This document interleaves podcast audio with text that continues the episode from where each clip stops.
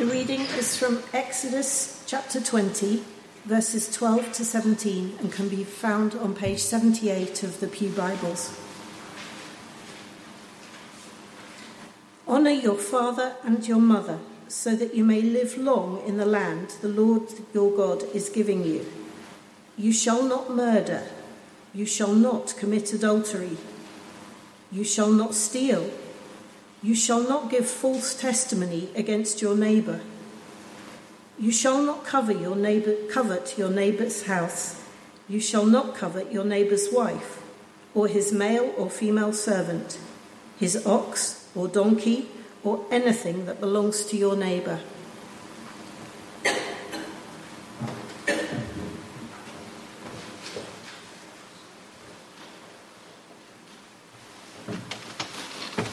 Thank you very much, Penny, for reading uh, to us. Um, let me add my greeting to Edwards, to everyone. If you're new here, uh, thank you for joining us today. You're welcome. If you are watching on the box, um, you're welcome too. It's glad to, it's good to have people uh, tuning in to watch on the Zoom group. Um, I would love it. It would help me if you're willing to turn. Actually, I deliberately put extra Bibles out so that we could have um, Bibles in the pew in use, if you're able to turn to Exodus 20, that would be great. Uh, it's on page 77. I'm slightly appalled at my Bible light um, encouragement just to have five of the Ten Commandments in our reading, when we really could usefully have done revision of the whole chapter. But I'll dip in and out of the earlier commandments. We are, as Edward said, um, focusing particularly today on the tenth commandment. You shall not covet, this is verse 17, your neighbour's house. You shall not covet your neighbour's wife, nor his male uh, servant, nor his female servant, his ox, or his donkey, or anything that belongs to your neighbour. Which could have been written, could it not, for our world today, uh, where many of us, until recent years at least, have known an unparalleled prosperity, and materialism has been the dominant philosophy. Uh, not the Enlightenment idea, I think, therefore I am, but I shop, therefore I am. In, originally in Latin, um, Descartes' thing was cogito ergo sum, and we've updated that to Tesco ergo sum. Prosperity pushed us to possess uh, market research is a multi billion dollar a year industry, and our advertising is driven by all sorts of different appetites music, sex, nostalgia, and so on. We needed, in a prosperous age, that warning against covenants at that point. But what a change in the last few years! Brexit plus COVID plus war in Europe suddenly puts the command against coveting in a rather different light. Now, the desire to acquire comes when we are hard up, not well off. And again, that command against coveting is very apt. However, I wonder if it's occurred to you that that final commandment is different from the last few that we've been looking at. You could say it is in some ways climactic, in some ways more searching than what's gone before. Do you agree with me if I say that the contests have been getting slightly tougher? So, commandments 6, 7, and 8 are about actions murder, adultery, stealing. And it was interesting listening to those who were preaching on those particular commandments, how they had to make a, a case for people to listen because uh, we were writing ourselves out of the script, maybe, if we think there's a easier areas. We might convince ourselves that with a little care we can obey in those areas.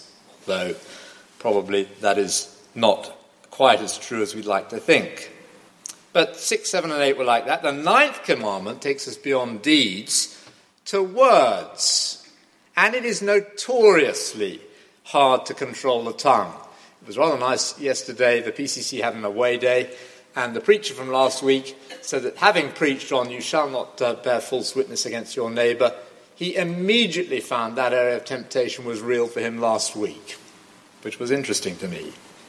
So we move from deeds to words, and then the tenth commandment, of course, takes us into a different world entirely. Not just deeds, not even words, but our thoughts, our desires, and our feelings, the inner private zone, which we don't let others penetrate.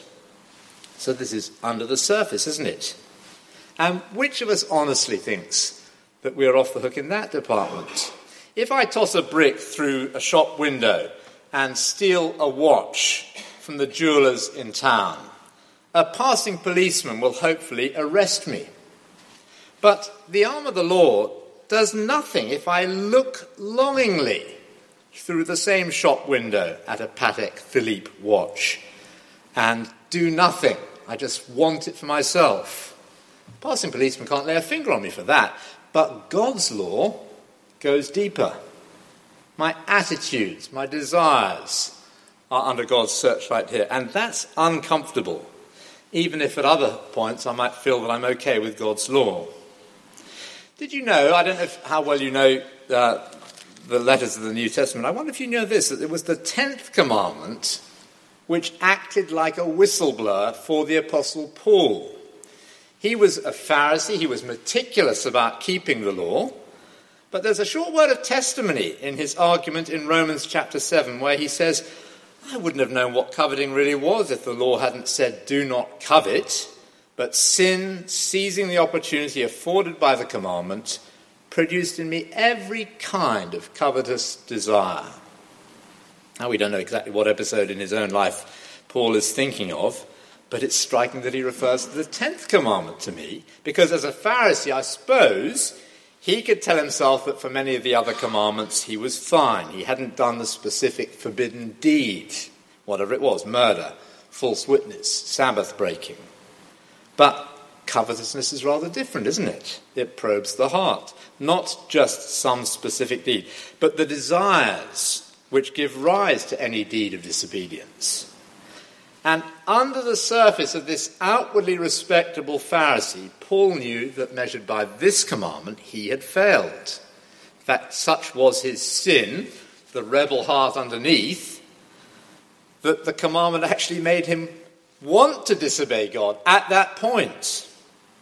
Like a friend of mine who went on a train journey in France, he saw a sign saying, Défense de cracher, do not spit.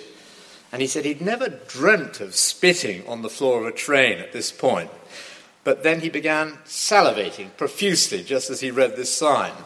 You know that old limerick. There was an old man from Darjeeling who travelled from London to Ealing.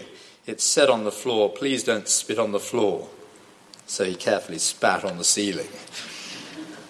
Now, we're like that with laws, aren't we? But I'm not just talking about being sort of contra suggestible. There's a, a rebellious perversity in us when God says something, we want to do the opposite because it's God who says it. And at heart, under the surface, we are rebels against Him. That's been true since sin entered the world. We are rebels at heart against God.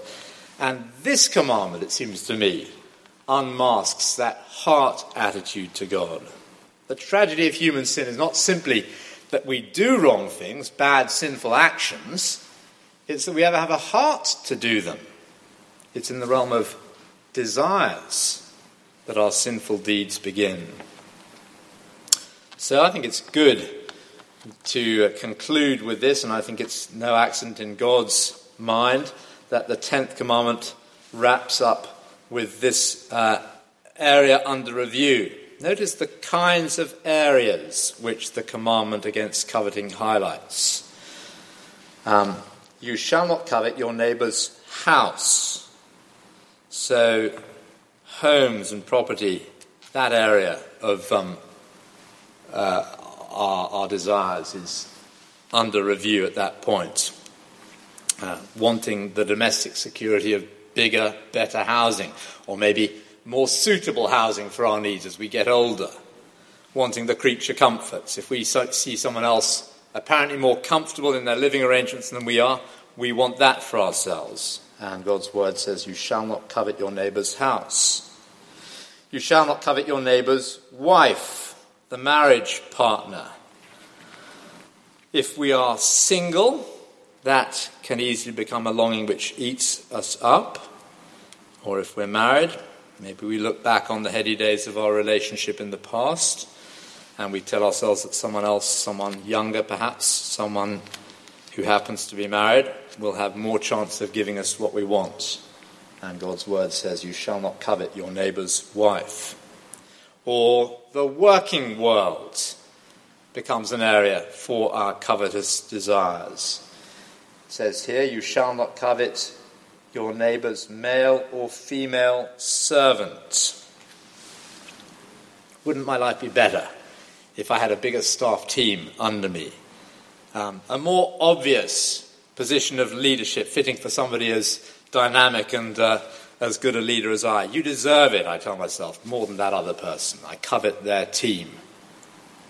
Or more of the perks of the job, better working conditions, a premium ox or ass, better office furniture, a company car, better expense accounts a holiday allowance, it might be. Just trying to help us with this. It was fun. I had uh, one of our toy oxes to lift up at the first service. It doesn't really hit the target for us, does it? We need to think into the culture then and transpose it into our culture. Maybe rather different, but the equivalent areas, it seemed to me, are exactly where our covetous desires operate. Well, what's the answer I wonder if you're asking that question. One answer is here in the commandment itself. Did you notice which word in the 10th commandment, in the translation of it we have here, comes most? Have a look down at verse 17 again, or up at verse 17 if you like. It's not actually the word coveting in this translation it is the word neighbor. Now, one answer to coveting, you see, is this it's community. God's people were not just a bunch of individuals, He saved a people and they belonged together and were to look after each other. Fact, it goes further because He has placed us in the human race where we are all made in God's image, and in that sense, we are, says Paul, by creation, His offspring even if it takes a relationship with Christ to bring us into his supernatural family in that sense. Still, we are neighbors more widely. Even the Ten Commandments bear witness to that, don't they? You find that the alien, the sojourner within our gates, crops up in the fourth commandment. And coveting is an assault on my neighbor. When we covet something general, something out there, we might damage ourselves. But as soon as we covet something that belongs to our neighbor, they will be harmed. Even if the desire never leads to a deed, it'll affect our thinking about them. Do you suffer from me like, uh, like me in, in restaurants from ordering envy?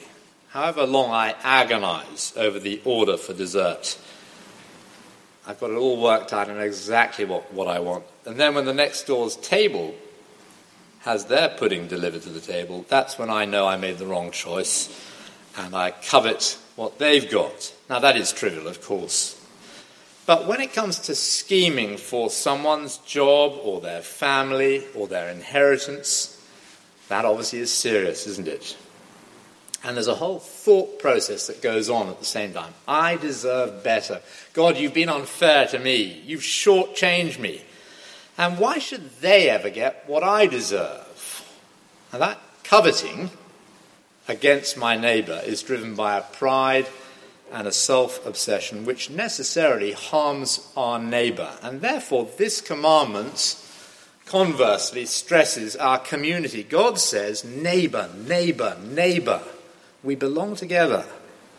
We are to care for each other. And if God gives good things to somebody else, our approach is to say, well, great, fantastic. Susu, my wife, has got a brilliant saying. She says, a blessing on someone else is not a curse on me. It's so helpful when she said that because often I'm jealous if somebody else is blessed. Just because God gives good things to somebody else doesn't mean that he must hate me. I'm so glad we have this commandment on our gift day when we've got an opportunity to be a blessing to our neighbours in this church and beyond with our giving. And I'm glad it coincides with a communion service too, We take communion as individuals, that is true. It's my mouth that must do the eating and the drinking. It's a personal response. But we don't take communion on our own. So keep your eyes open as you share bread and wine today, because neighborliness, community mindedness is what will cut at the heart, cut out the heart of coveting. So that is one answer to coveting community. Another answer which people will often mention, I think is a good answer, is contentment. Where instead of thinking, I must have this, we ought to be thinking, look at what I already have. God's been so good to me and generous. I'm alive. I live in a beautiful world, in a nice bit of a beautiful world. I live in a prosperous country largely. I enjoy freedom and security. I have friends and family who care for me. I wonder if you can be echoing these as I listen. God's given me health, home, family, friends. Course, supremely, He's given me salvation, He's given me forgiveness, eternal life, a meaningful existence with a purpose to live for. And they are all gifts for which to give thanks. When, when we're given a blessing by God, I take it we're to hold it loosely they are not rights, they are gifts. And I can say, as I receive a blessing from God, you've given me so much that it's on an open hand. If you choose to take it away, so be it. But thank you, Lord. I'm content for you to decide what I have and when I have it.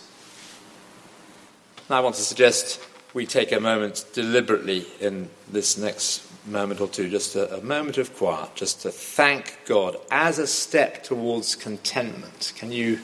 list areas quietly where you're determined not to forget his benefits to you and to call them to mind and thank him for them.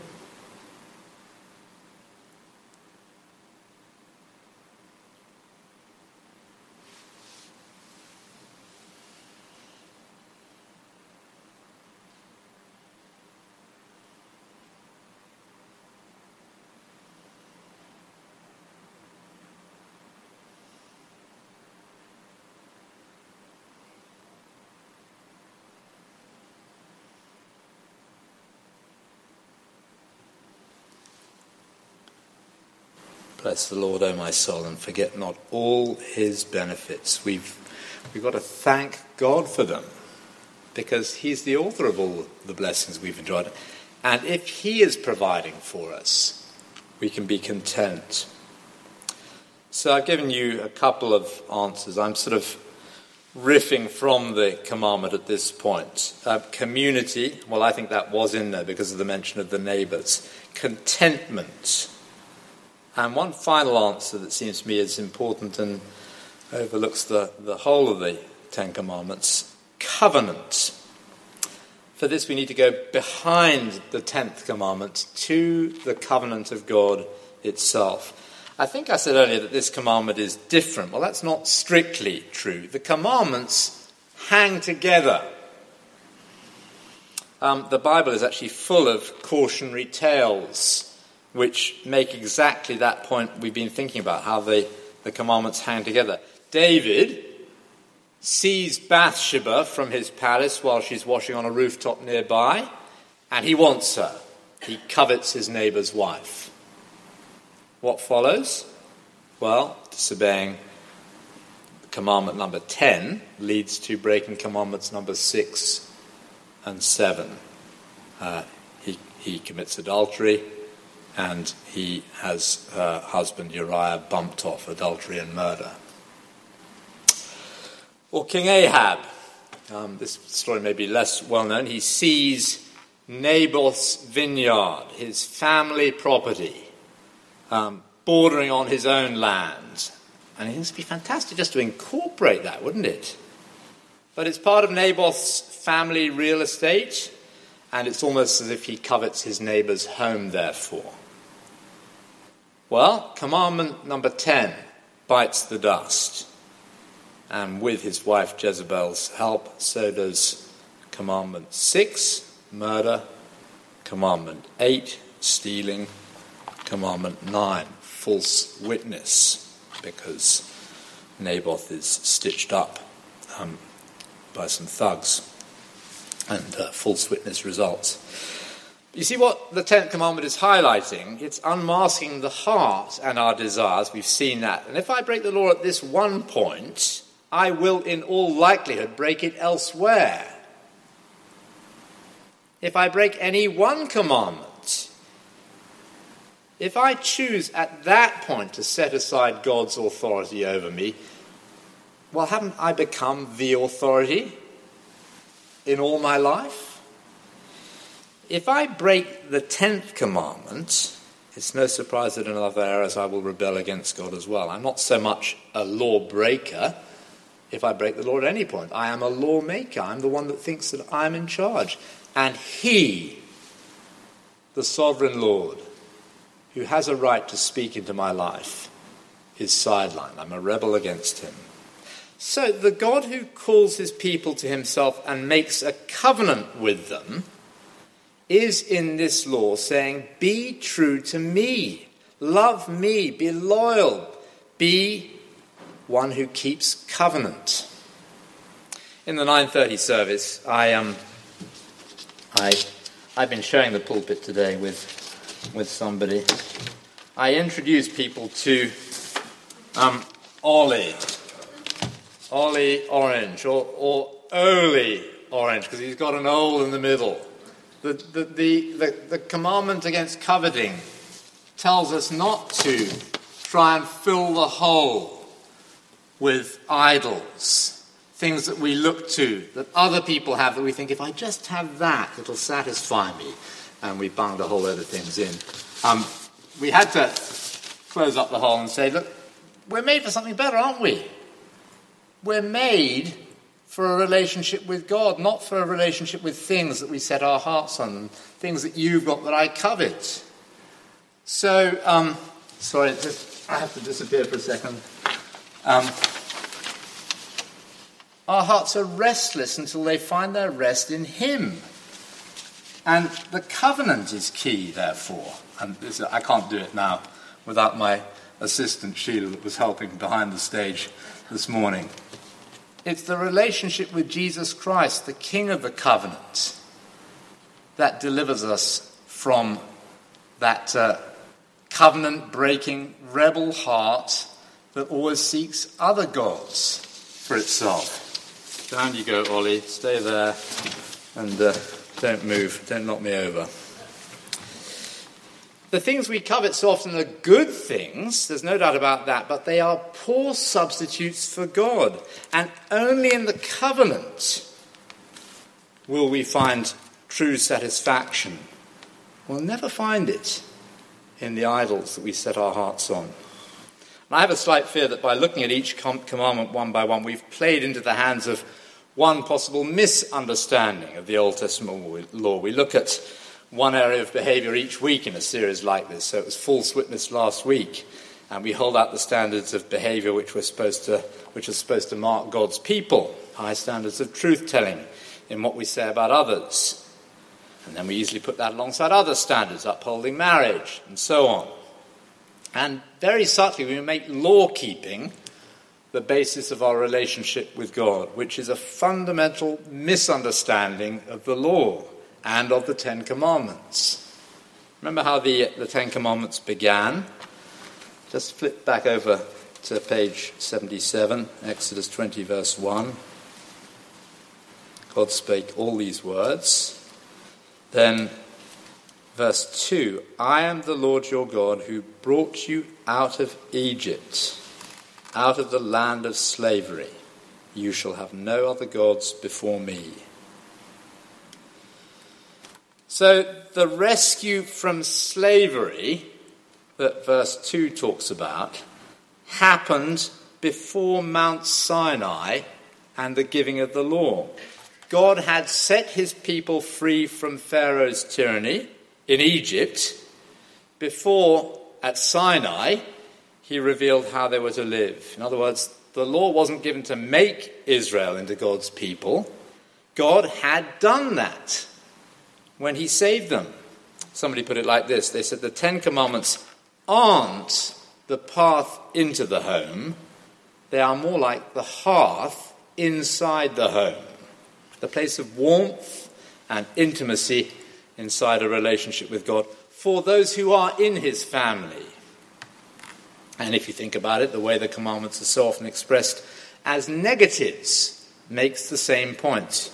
You shall have no other gods before me, or you shall not covet your neighbor's house. They are boundary lines that you are not meant to go over, but they don't so much show you how to make friends with God as how to break friendship with God. He has rescued you, He's put you into relationship with Him. So stay within that relationship. Jesus first. Seek first His kingdom and His righteousness. Make that the object of your desires and your longings. And everything else will be thrown in into the deal as well. That's a free translation of Matthew 6, verse 33. I want to end just as a, a, a reminder of that lovely rescuing act of God in Jesus Christ, which is the foundation of our covenant, with some words from 2 Corinthians chapter 8. You'll know these words. These are great verses for a gift as well. This is uh, 2 Corinthians 8, verse 9. For you know the grace of our Lord Jesus Christ, that though he was rich, yet for your sake he became poor, so that you through his poverty might become rich. That totally recalibrates our junked up views of prosperity, doesn't it? It says that we are all before God spiritually bankrupt. We've rebelled against him in heart and deed, and we cannot pay our way out of that trouble. We're in poverty. But Jesus, the one who's truly rich, has come from heaven into our world. He's taken our sin on himself on the cross. He's paid our debts with Almighty God so that we can be rich and know real riches. And that covenant, which God invites us into, liberates us from coveting. We've got a chance at communion now to be thankful for it and to rejoice in it. Well, let's pray and then I'll hand over to Edward for the next bit of the service.